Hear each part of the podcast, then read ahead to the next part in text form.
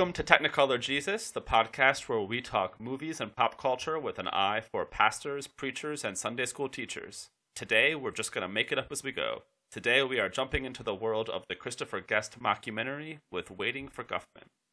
My name is Matt, and I'm the pastor here at Amherst Presbyterian Church in the beautiful Blue Ridge Mountains of Virginia. And I'm Adam, and I teach preaching and worship at Andover Newton Theological School in Boston. And if you're new to the show, here's how it works. We take turns picking movies that are supposed to be relevant to our work as ministers, and we try to make our case. Last week, Adam chose Waiting for Guffman, so in our first segment today, Justification by Faith, I'm going to ask him to defend his pick. Why does this Christopher Guest film matter for the work of the church?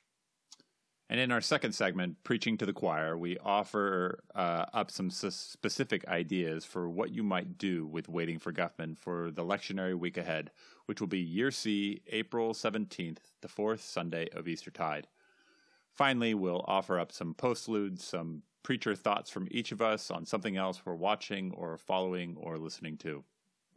All right, so let's begin, Adam. Here in 2016, the use of documentary voice to tell a fictional story is so common that it's hard to imagine a time when it was weird. Before all the fake reality shows and mockumentaries, when it was just Christopher Guest. In 1984, he wrote and starred in a little movie called This Is Spinal Tap, a fake documentary about a fake arena rock band, but it was another 13 years before he would return to the form, this time as the director of Waiting for Guffman. Now, Adam, I've watched a lot of The Office and I've watched a lot of Parks and Recreation, and revisiting Waiting for Guffman, which is about this small town theater troupe putting on one big show, well, it felt like I had found the grand unifying equation for so much of the comedy that's followed its wake. We've got a lot of improvised dialogue, we've got a lot of fake direct to camera confessionals, we've got this combination of cringe humor and heart that seems perfectly made for what used to pass for NBC's Thursday night lineup. But just because it's influential doesn't necessarily make it great, and it doesn't even necessarily make it relevant for us as pastors. So help me put this in perspective. Justify my faith. Why does waiting for Guffman matter for the work of the church? Well, I think initially the thing that I love most about this movie is that it is an apology for small town life, which as a minister is also an apology for small church life. Uh, th- this movie is funny not just because the people are buffoons, but they're they're clowns. They're clownish, and the thing about clowns is that clowns fail where we expect them to succeed, and they succeed in places that we so often fail. And so they put on this show. It's an actual show, and it's terrible but they do it with a measure of tenderness and sincerity and vulnerability. And there isn't a hint of the type of showbiz cynicism they truly believe in this thing that they're creating. And um, that's christopher guest's true gift i think is that he doesn't intend to make fun of any of these people. It seems like he actually loves his characters. And he wants you to love them too. And the amazing thing is they are lovable all of them. Even when they're idiotic even when they're awkward even when they're not particularly talented. Which is uh, most of the time. I mean which is most yeah, of the time right. um, i have a friend uh, who uh, who is makes friends easily with awkward people. And we always that explains said, a lot actually exactly. Right. And we always said that she had the preferential option for the awkward. And i think so does christopher guest. Yeah sure. Absolutely. That he that he seriously loves those awkward people and all of their awkwardness.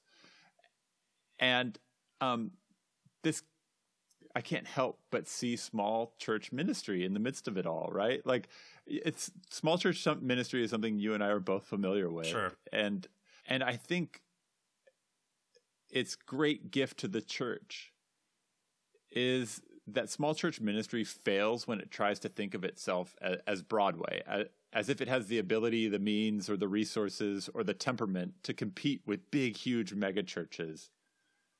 And so they fail in trying to be big And yet the thing that they do so well is care for one each care for each other. They sincerely hope and dreams in such local flavor and color. And I think that's a great gift of community theater and I think guest gets that. It's that your community comes to watch it. And they come because you're performing, not because the show is great. And so the community is strengthened by the support of the people. And so in the movie, I think of uh, of Perlman's wife in the audience who is so excited to see her husband perform, or uh, uh, the the councilman who just so wants to be part of the play. These are experiences and typologies that have so much overlap with the small church ministry experience. Sure. Um, I particularly love the historian in Blaine, Missouri. Mm-hmm. Um, because he seems like he's pulled out of every small church I've ever been in, where there's the guy who loves to tell you why your understanding of history is all wrong and is going to give you the very in depth, detailed version of how this church came to be. I, I love the idea that there's this overqualified member, the music director in this case in the movie, who could totally be a part of any professional outfit, but chooses to ply his trade with this community theater which is in some ways beneath him, but not. So that speaks to me. I there's a saying that that rolls around in my head a lot, which is they used to say that Neil Young can make a stadium feel like a living room. And as I think about the church and its ministry, I see a lot of small churches trying to make a living room feel like a stadium. And so this movie is a reminder to me that the work of so many small churches is good, faithful work and it's also funny and joyful and crazy and awkward and weird and really rewarding. They are so local, and that's what makes me so happy. And so I watch this movie and I feel the need to call up old parishioners and tell them that their way of doing church is, is a good way, is the right way. So that's me, Matt. What what about you? Did did my choice stir in you any ideas about church and ministry? Well, I mean, I'm I'm on the same page with you. I'm a little bit less convinced that the film is as uncynical as you're making it out to be. right.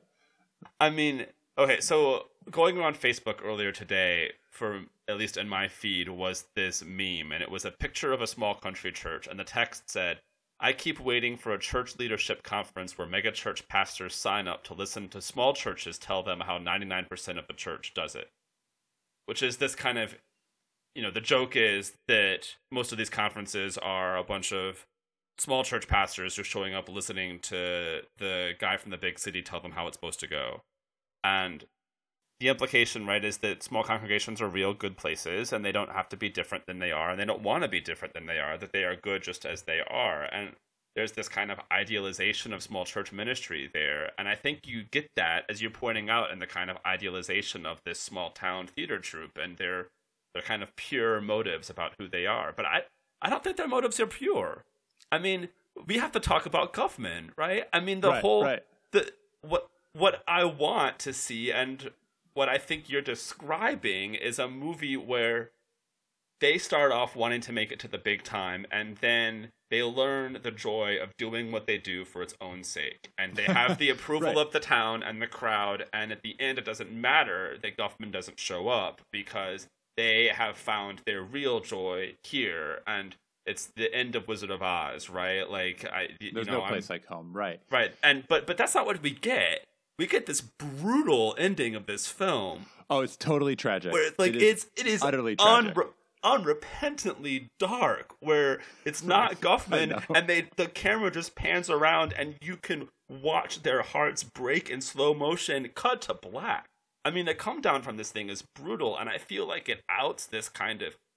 Actually, they weren't in it for the town. They weren't in it for the joy and the art of it. They were in it for themselves and the pride of the thought that maybe they were good enough to do something, quote, big and important and big city, unquote. And that's where I wrestle with this. And I, I wrestle with it as the pastor of a small church that I'm not sure that we actually sufficiently are okay with being who we are. I feel like that most of the small churches that I know, my mine included, you know, if you could give us a chance to go to Broadway, we'd probably take it. Right, and and I don't want to romanticize either small church ministry or this movie and its vision of community theater. I, I, I think actually Guest is smarter than that. Um, I think he recognizes and values small town life and finds its picadillos funny and humorous. Um, I think he thinks it's very sad that these characters, having tasted something as genuine as the applause of the people in front of them, would then go and seek that and to find that in a different place. I, I think he finds that desire to gather people to these centers of performance art, Hollywood and uh, and New York, or you know wherever, uh, or Miami in the at the end of the movie for for Perlman. Right. I think he finds that desperately tragic. That that sense of accomplishment that comes after the play, before Guffman gets there, before the person who they think is Guffman gets there, is then destroyed. Because I think he's, I think Guest thinks that they've done an actually a good job, like a real important thing.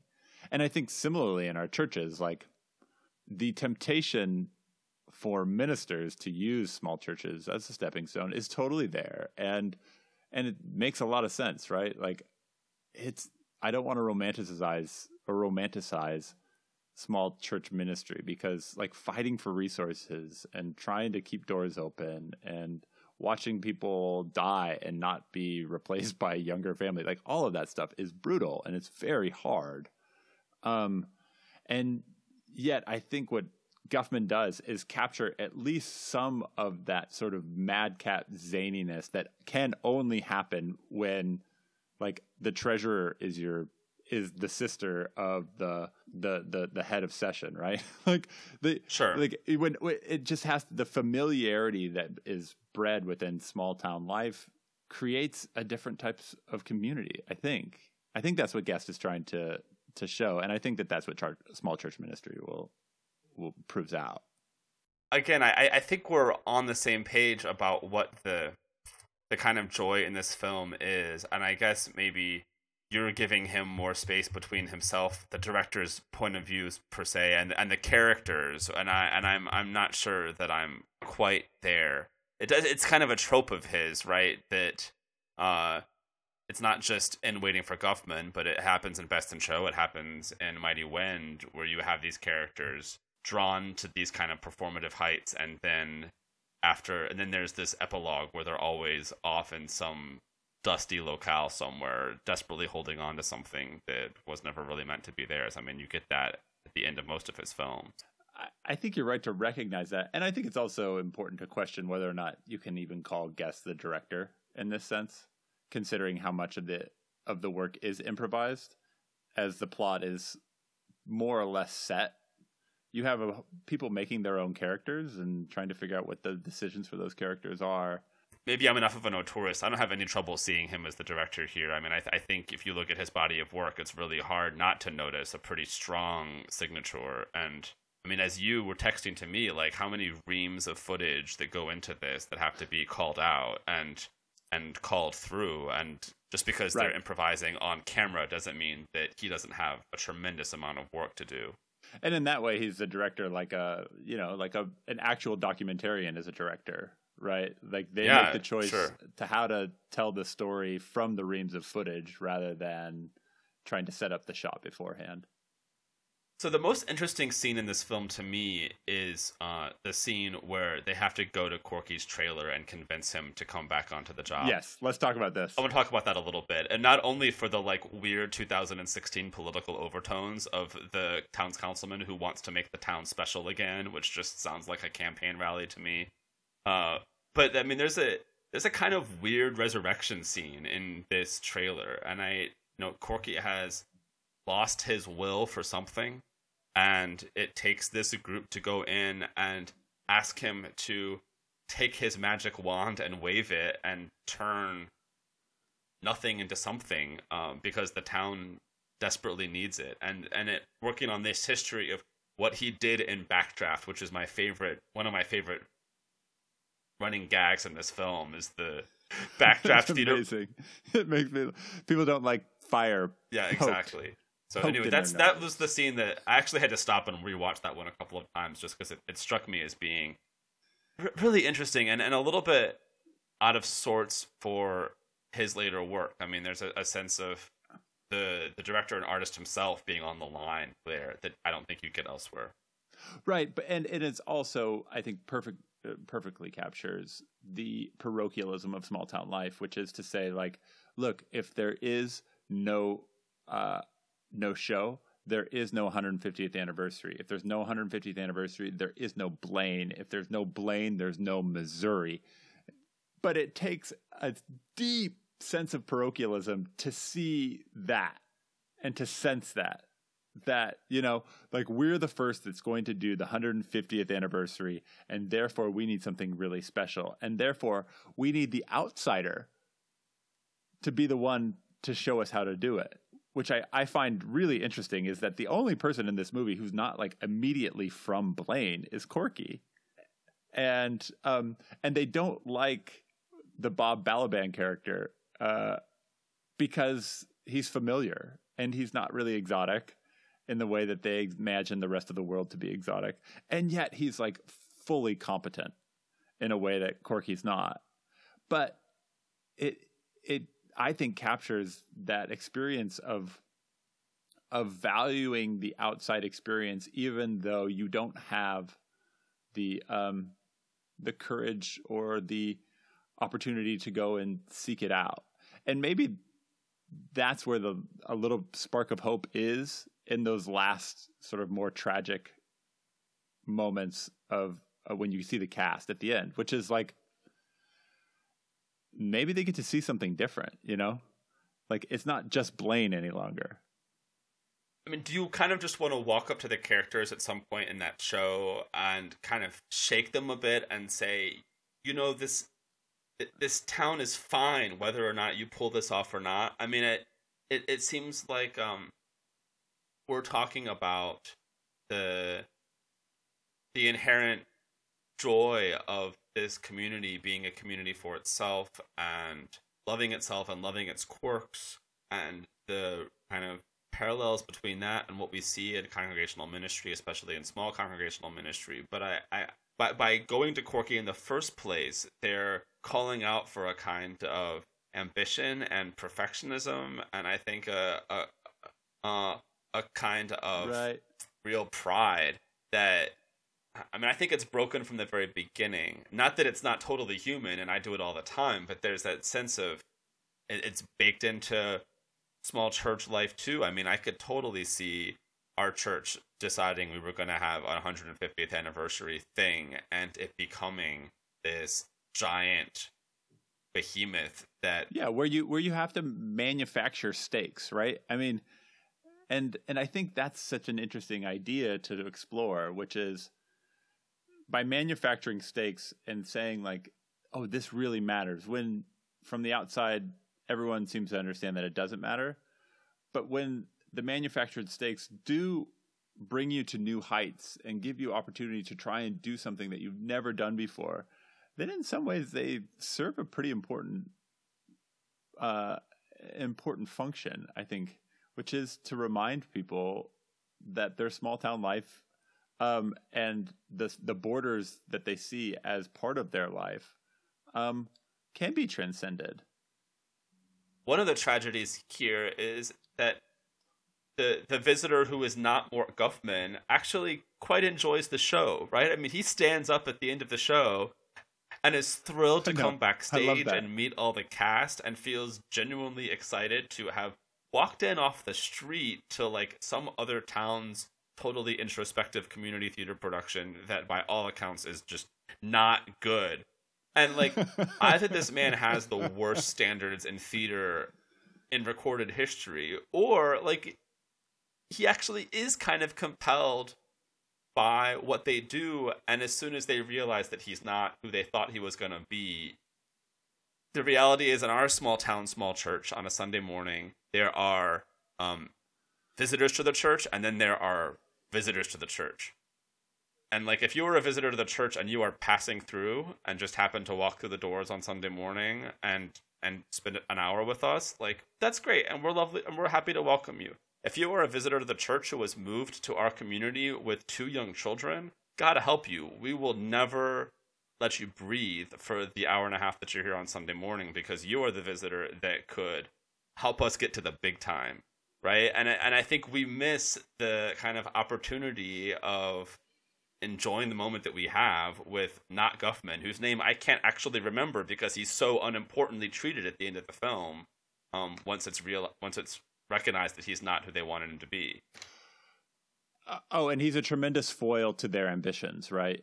I mean, he just seems to have such such small ideas, so much so that he he picks up one of the balloons that falls at the end and says, "Oh, I'm just I'm going to give this to my new grandson," and that's that's the little gift that he's found to like go and bring back to someone, and it seems like he's he's taken the thing for what it was, right? And he's like, "That was I loved it." Right, um, exactly. Do you think we could go to Broadway? Yes, I do.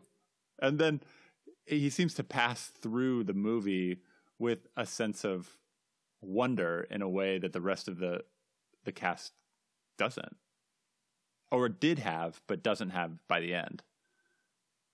All right, Adam, I think we've improvised enough of this conversation. Let's move on.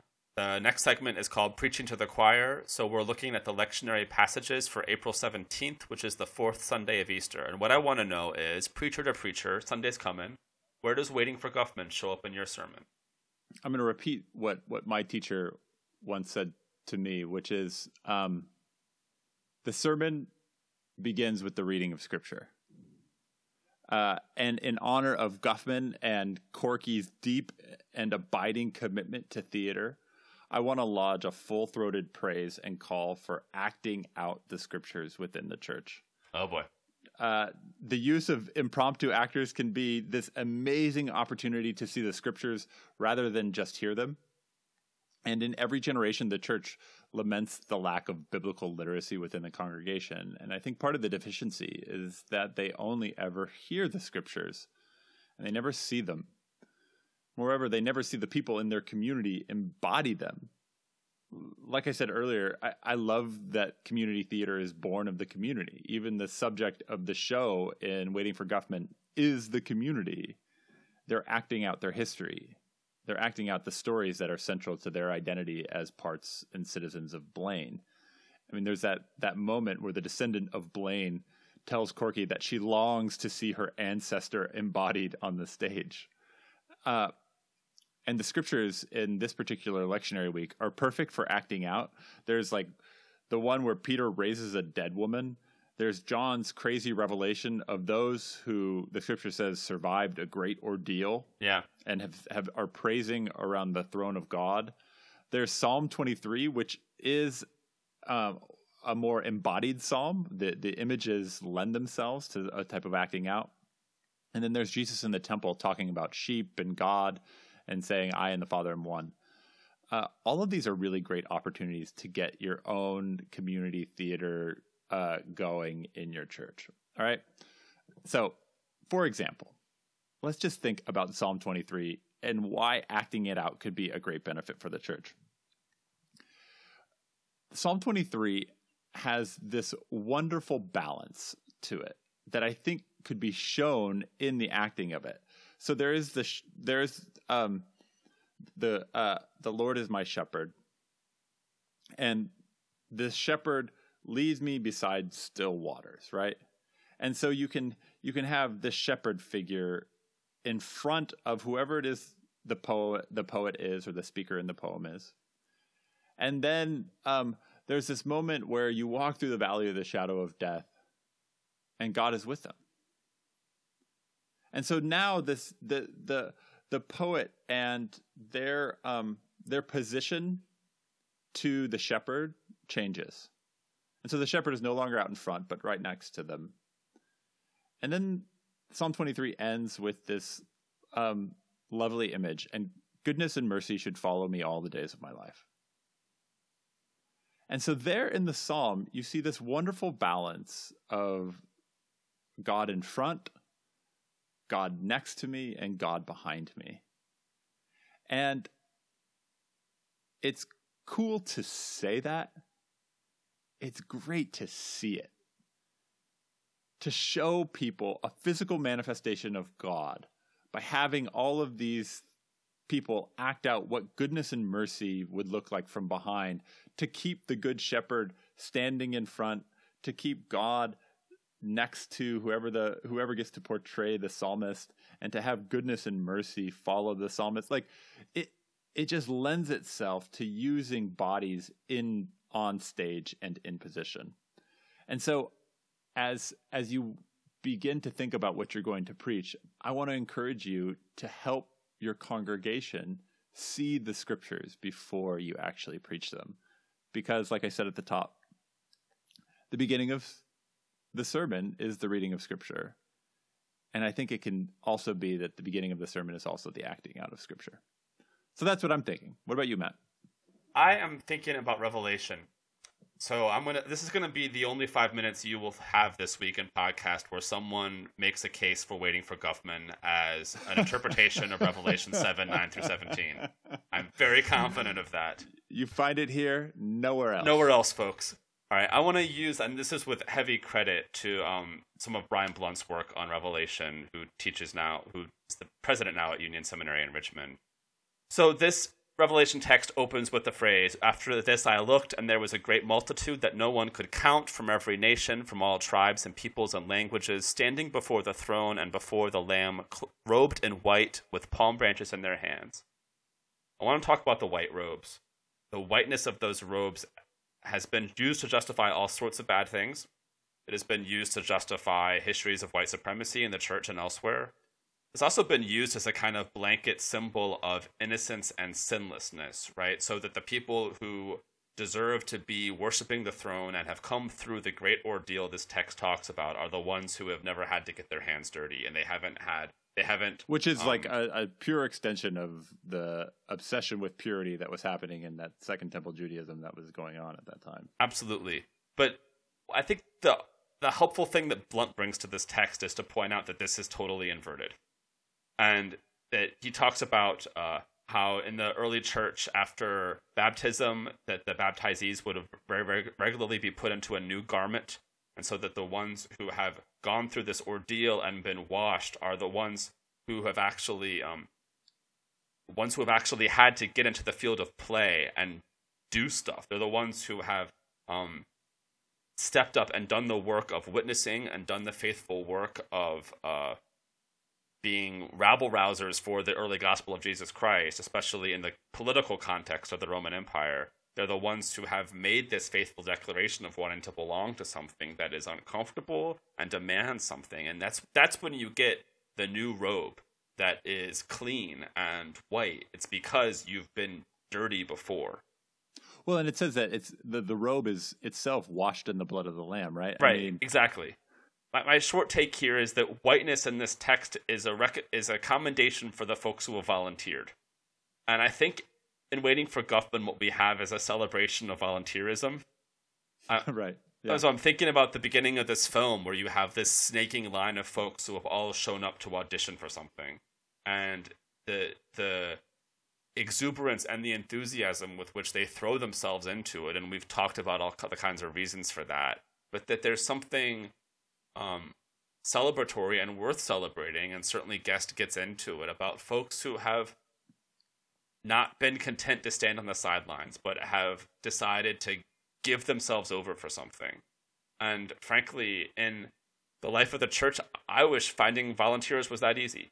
You know, I, I wish that uh, I could declare uh, auditions to be on the Mission and Witness Committee and the line would snake around the door. But there is something in this text that I commend to you all as preachers that is just about the the tough work of getting off the couch and walking out the door and um, standing up for what it is to be a witness and a disciple, especially in Eastertide, and being willing to uh, get your hands dirty in the process.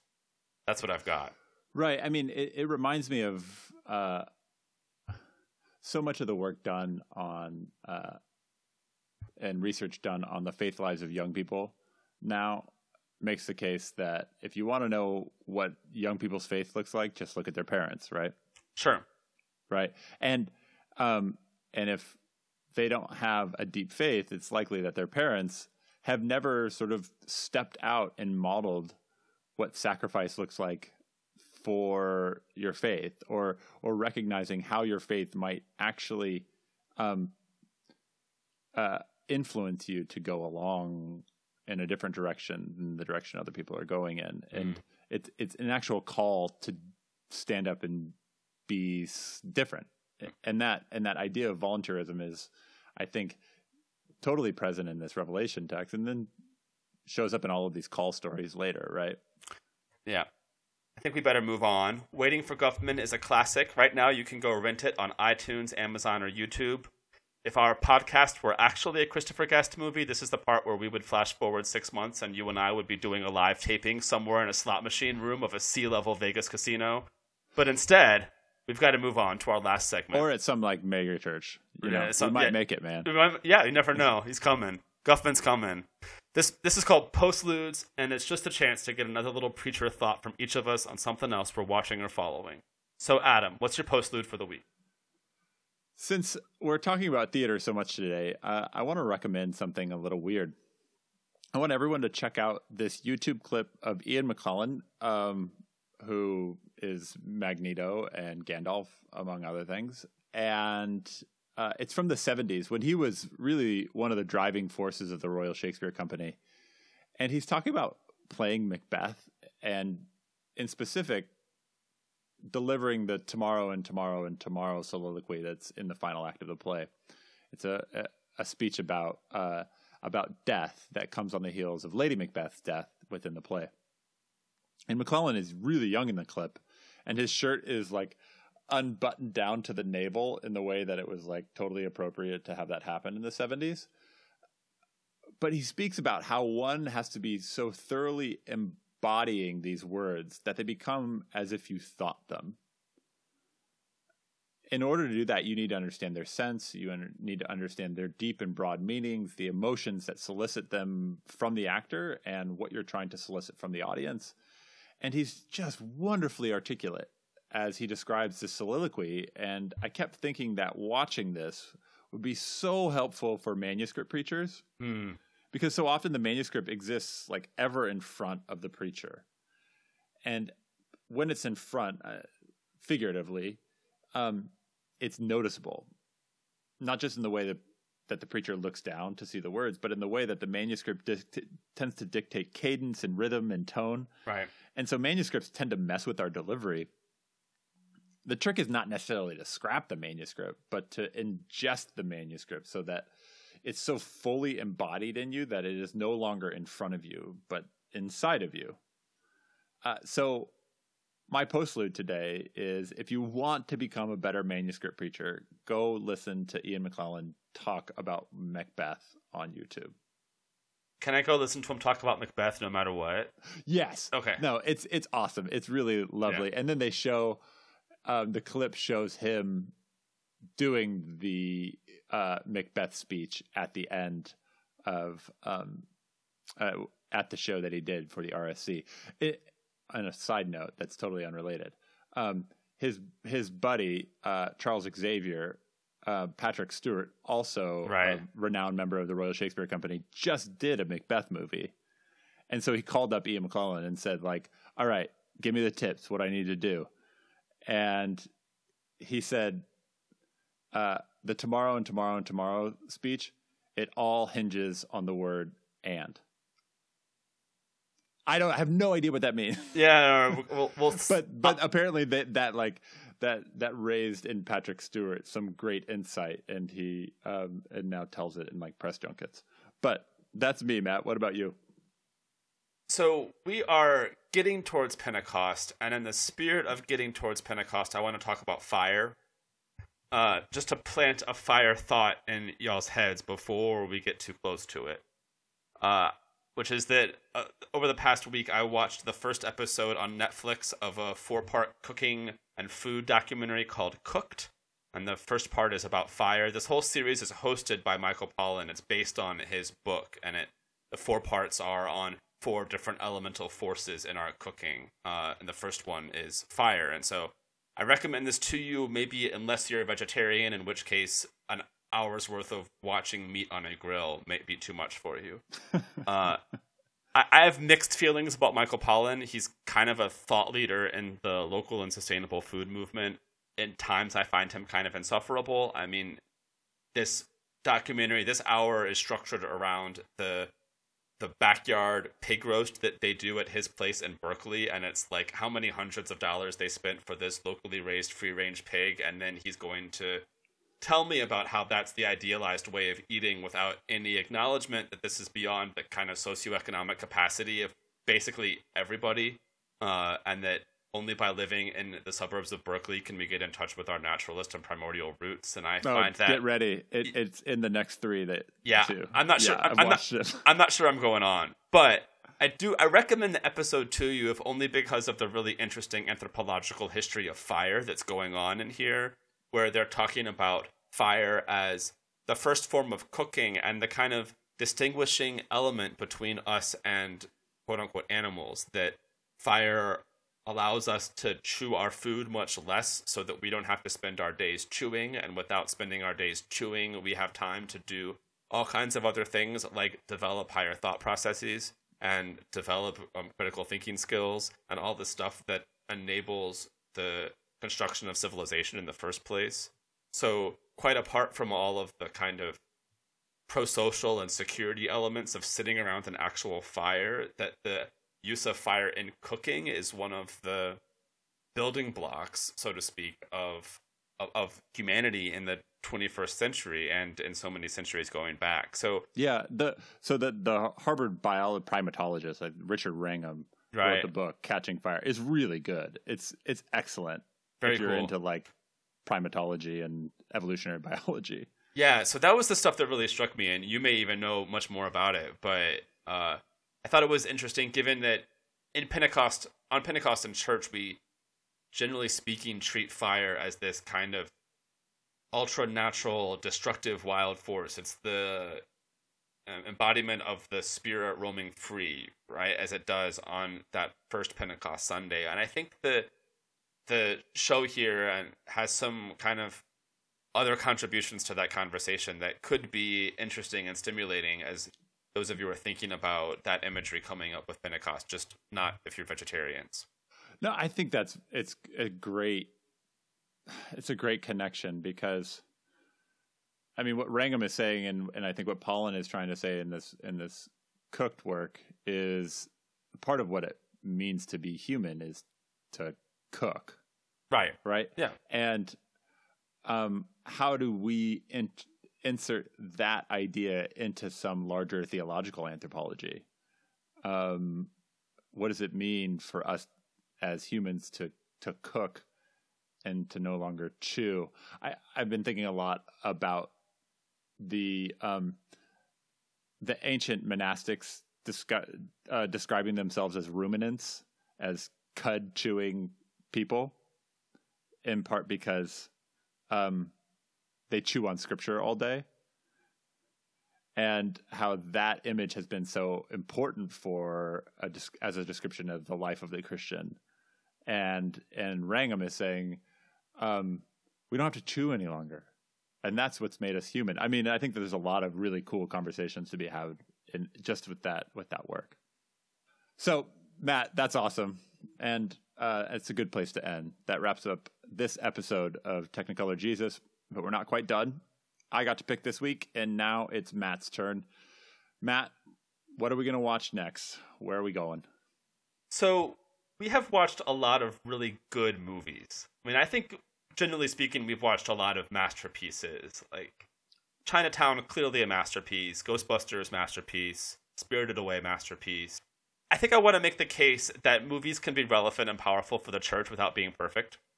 And that there are some films out there that are going to be really helpful for us in ministry without necessarily being perfectly constructed and construed. All right, please say San Andreas. Please yeah, no, San Andreas. definitely. We're definitely. San Andreas. so, what I want us to go and watch is F. Gary Gray's 2015 film, A Straight Outta Compton. All right. Uh, have you seen it? No, I haven't actually. All right, so I, I think this is going to be good conversation for us. So that's that's what we're doing next time. Thanks for listening, folks. Fantastic. Uh, don't forget to find us on SoundCloud and iTunes. If you have questions about the show, if you want to tell us how we got it all wrong, and we surely did, if you want to praise our great insight, which you probably don't, come to our Facebook page and let us know what you think, or leave us a review on iTunes. They are invaluable in helping other folks find the show. Tell a friend, and we will see you next time. Thanks, Adam. Thanks, Matt.